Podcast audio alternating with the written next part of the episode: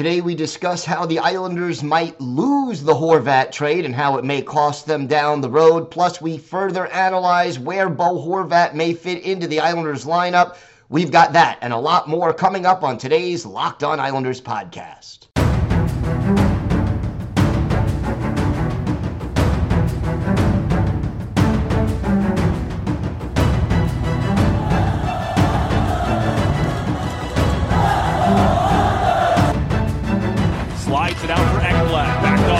Hoffman. Blocked by Polak and Price. Another spectacular stop. Broussard tees it up and a save is made by Bobrovsky. Nelson. Barzal with the open net and he scores!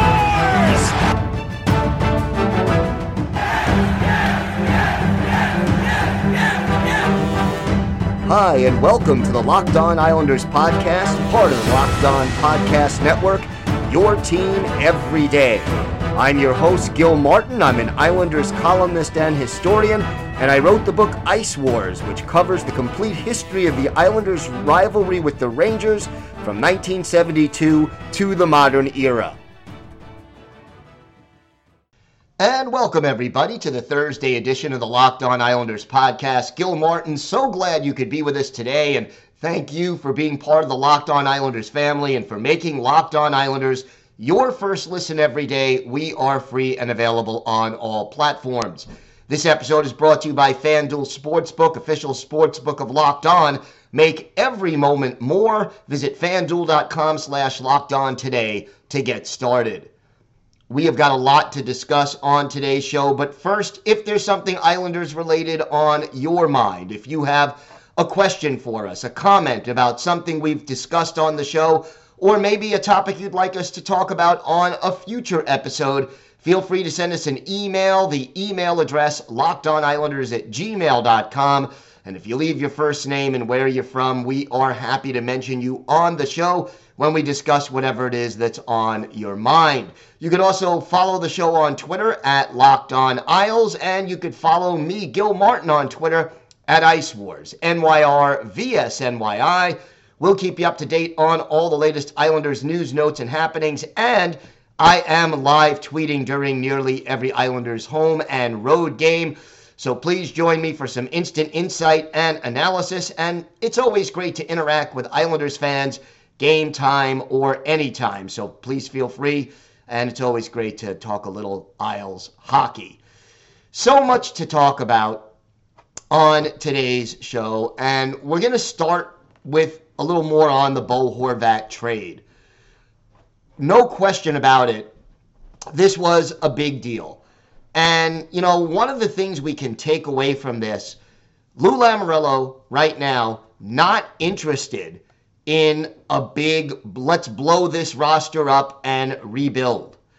Uh, he may be willing to retool, but he's not going to do that complete rebuild. Uh, it certainly isn't his first choice, and it may not be a choice that he favors at all.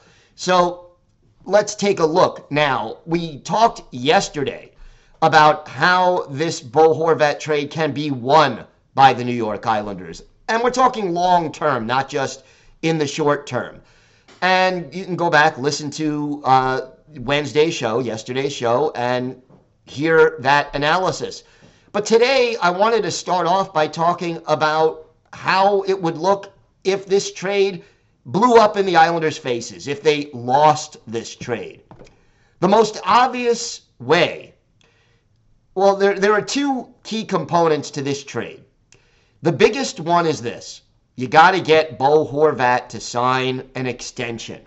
If you gave up a number one draft pick, the number one prospect in your system in Aatu Räty, and uh, you know a, a, legitimate second or third line forward in Anthony Beauvillier, who was in your lineup game in and game out, and all you got was a rental player who was only on your team for February, March, and part of April of this year. That is way, way overpaying we talked about the fact that in the NHL, the worst thing you can do is be kind of good or average. You don't want to be chasing the wild card spot every year, either barely make it in or barely miss. Uh, and that sort of puts you on a treadmill to nowhere. In the NHL, you want to be one of two things, ideally.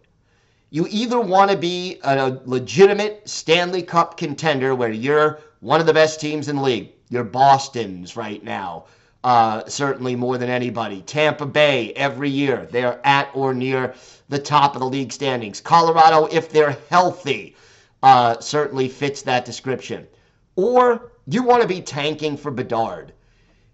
Obviously, you want to be among the lottery teams where for two or three years, you're getting top five picks. You're getting some of the biggest generational talent available in the draft. You put together two or three really solid drafts where you're picking near the, the top of the league and you hit on those players, that's how you build a contender. Then you can supplement that with the odd free agent signing, the trade, uh, and, some of the other players you draft who are not the elite talents but end up contributing. If you look back at, you know, the last huge talent that the Islanders drafted.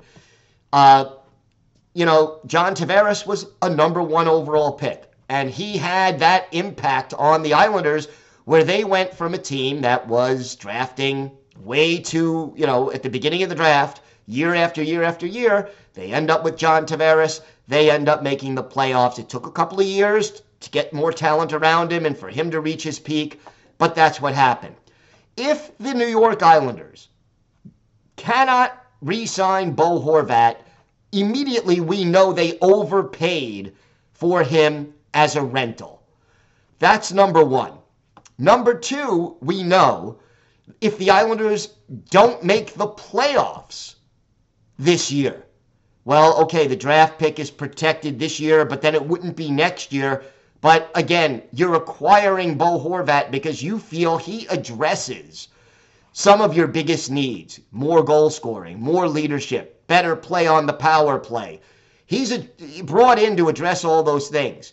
If you get Horvat and then whatever other deals Lou Lamoriello may or may not make, and you still don't make the playoffs, that also makes this deal a bad one for the Islanders. Now, it gets a lot worse if you can't re-sign Horvat. That's the worst case scenario. You don't make the playoffs and you don't re-sign Bo Horvat.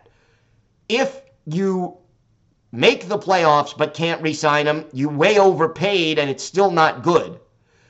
But you know, worst case scenario, you lose the trade by a mile if you don't make the playoffs and don't re sign Bo Horvat. That is the ultimate double whammy disaster. And here's the thing Lou Lamoriello has now traded away his last four first round picks J.G. Pageau, Kyle Palmieri, Alexander Romanov, and now Bo Horvat. He was able to re sign Pageau to a new deal, Palmieri to a new deal, Romanov to a new deal. There is a pattern so far. When Lou Lamoriello trades away a first round pick and targets a guy, he tends to sign that player to an extension. And I'm hoping that regardless of outcome, Lou Lamoriello is intending to try to sign Bo Horvat to a new deal. It is the key to possibly winning this trade. We have got more to get to on this episode. We'll talk about what it'll take to sign Bo Horvat. What numbers are we talking about? We'll talk about where he fits into the lineup, and we will also discuss uh, some thoughts from Anthony Beauvillier and Aatu Räty as they said farewell to Long Island. We've got all that and a lot more coming up on this episode of the Locked On Islanders podcast. Today's episode is brought to you by FanDuel. This year, the only app you'll need at your Super Bowl party is FanDuel, America's number one sports book. We're really excited about our new sports betting partner for Locked On because they're the number one sports book in America, FanDuel. And if you're new to FanDuel, that's even better. They have so many great features that make betting on sports fun and easy. Download, download the FanDuel app now so you can bet on Super Bowl 57 with a no sweat first bet. You'll get up to $3,000 back in bonus bets if your first bet doesn't win. FanDuel lets you bet on everything from the money line, point spreads, to who will score a touchdown. The FanDuel Sports app is safe, secure, and super easy to use. And best of all, you can get your winnings instantly. So, join FanDuel today at fanduel.com slash locked on to claim your no sweat first bet on Super Bowl 57. That's fanduel.com slash locked on, locked on one word, to make Make every moment more with FanDuel, official sportsbook partner of the NFL. So, what would a deal for Bo Horvat look like? And there's been some speculation about that. And realistically, I, I, I think we're talking about eight and a half million dollars a year and I think Bo Horvat is looking for that eight year deal.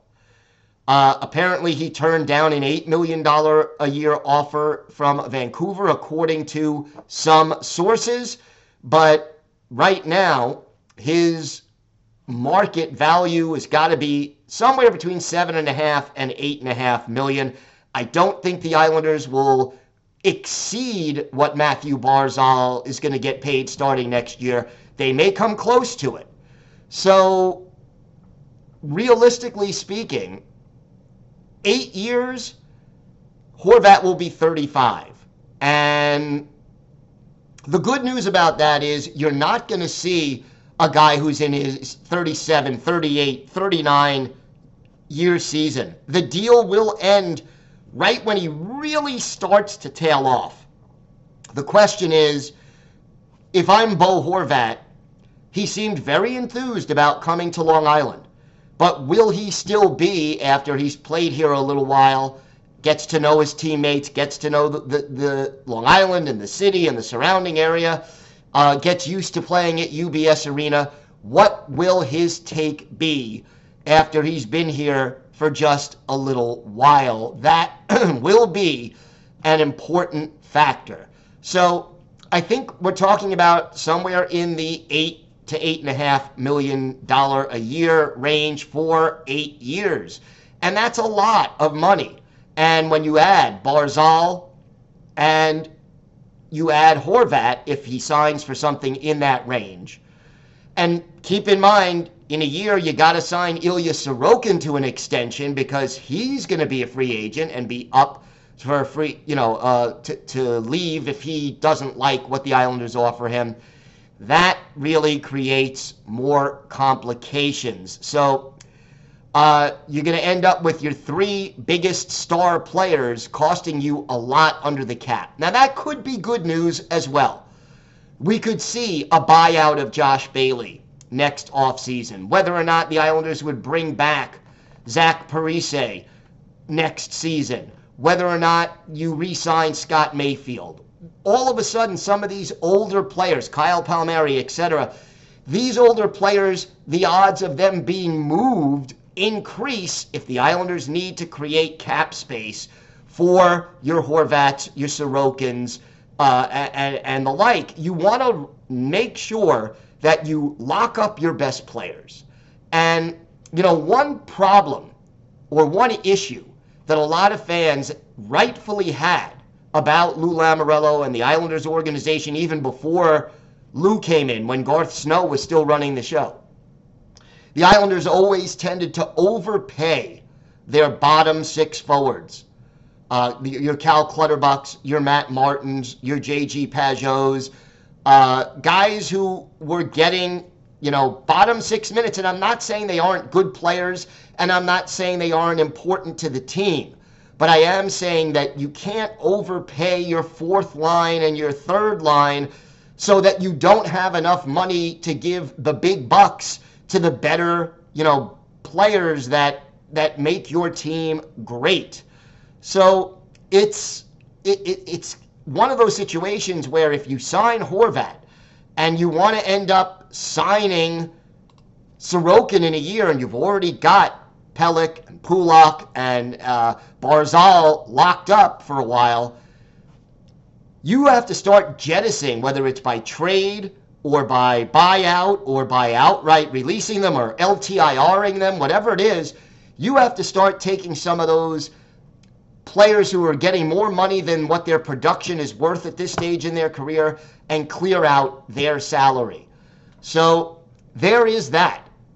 Uh, and, and maybe that is a reason for optimism if, if a deal can indeed get done and we have to see what happens. But uh, right now, uh, you know, the Islanders basically looking like uh, they really want to lock up Horvat. And Horvat said he was open to discussing that with the Islanders, and hopefully, you know, that is something that they will end up doing. So we'll see how it all plays out. Meanwhile, some thoughts about where Horvat will fit into the lineup, and we do have a poll up on YouTube uh, if you want to take a look at that on our YouTube page. Look, I think right now Horvat is going to center Bavili, uh, going to center Barzal, and the question is who's the third guy on that line? And some people have talked about Anders Lee. I don't think they're going to break up uh, Nelson Lee and Palmieri because that line has worked so well in recent games since Palmieri returned to the lineup. It's the only offensive line that was producing. So what what happens? Well, maybe again, a couple of players who have been discussed. Cizikas is a possibility, although I think now with Rate, uh, Räty rather gone, Cizikas goes back to the fourth line and centers it. The other two possibilities that came to mind, you could go, well, three. You could go with Zach Parise. You could go with Josh Bailey because Bailey, you know, doesn't seem to have a defined role. He's not a fourth line guy. He's probably best suited for third line if he's in the lineup right now. But, you know, I, I would prefer Parise to Bailey only because Parise would give you a little sandpaper, a little physicality. He can also score, and he's not afraid to do the dirty work. If you don't want to put Parise up there when he's healthy, another name that I thought about, Hudson Fasching. And a couple of listeners brought up Fasching's name as a possibility. I think it's a real possibility. Fasching has to get healthy first. He's not the most gifted goal scorer, but I think Fasching will be physical. He will go into the corners. He is positionally sound. He also, like Parise, wouldn't mind getting in front of the net and uh, screening a goalie or occupying a defenseman. So we don't know how close Hudson Fasching is to returning. But as of right now, that's a possibility. The other possibility in my mind, Simon Holmstrom you know, again, not a lot of offense, not as much grit, but we'll see what ends up happening uh, with regard to that line combination. I would like to see either Parise or Fasching. Bailey would be a third choice, but, you know, some people have said Anders Lee.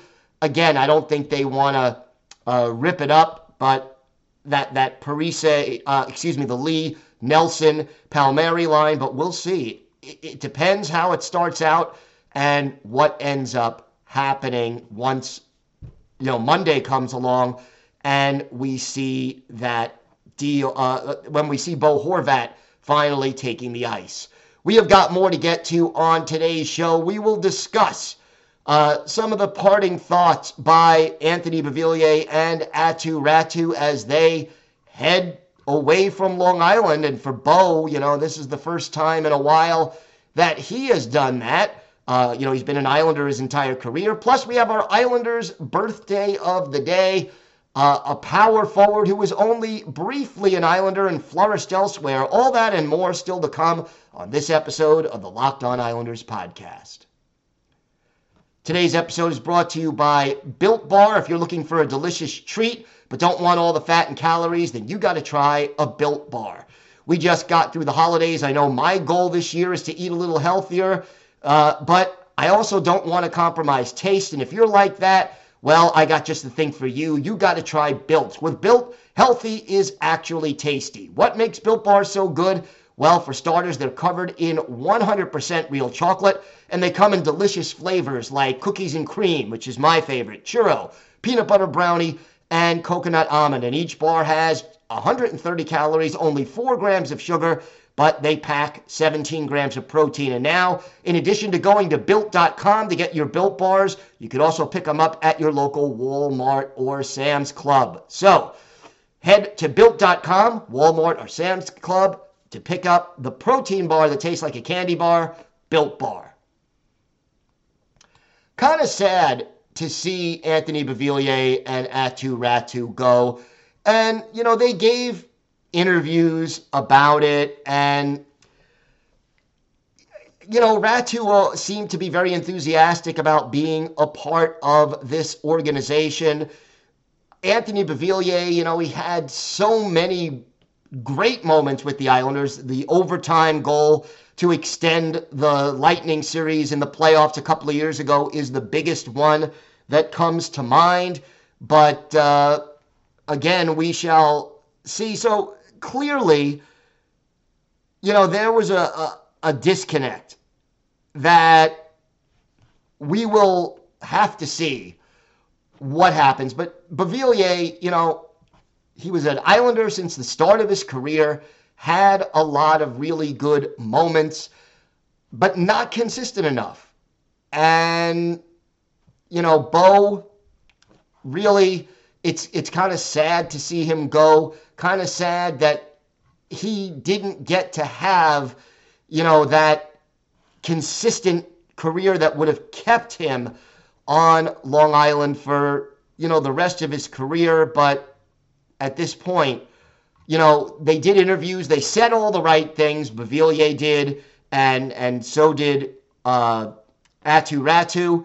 But you got the feeling from their body language and from their tone that they just felt a, a certain sense of loss that their Islanders career was coming to an end. So obviously, you know, to me, while I was frustrated by Beauvillier and frustrated at times by the way the Islanders used Aatu Räty once they called him up, I wish those two guys the best. They were really good uh, for the Islanders during their time with the team, even though Räty's was very brief, and uh, wish them only the best going forward.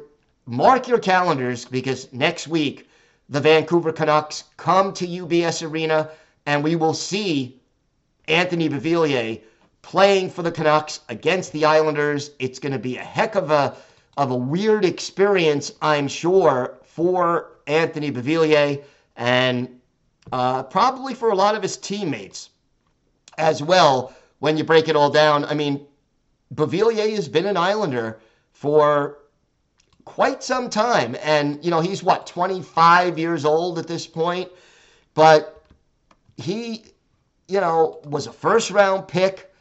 And, you know, since 2017, he has been a member of the New York Islanders. 457 games, 102 goals as an Islander, 209 points. Not the production you would have hoped for from a guy who was drafted in the first round, but, uh, you know, a guy who had those big moments for the Islanders and will be remembered fondly by a lot of Islanders fans. Our Islanders' birthday of the day is a player that the Islanders ended up giving up on too soon. Uh, today is the 48th birthday of former Islanders winger Todd Bertuzzi. They drafted him in 1993 in the first round, 23rd overall. He had 54 goals and 119 points for the Guelph Storm in his last year in juniors had 18 goals, 39 points in his first season with the Islanders in 76 games, but his production kind of fell off a little bit after that, and uh, he was injured, and then they ended up trading him mid-season in 97 98 to Vancouver, where he flourished.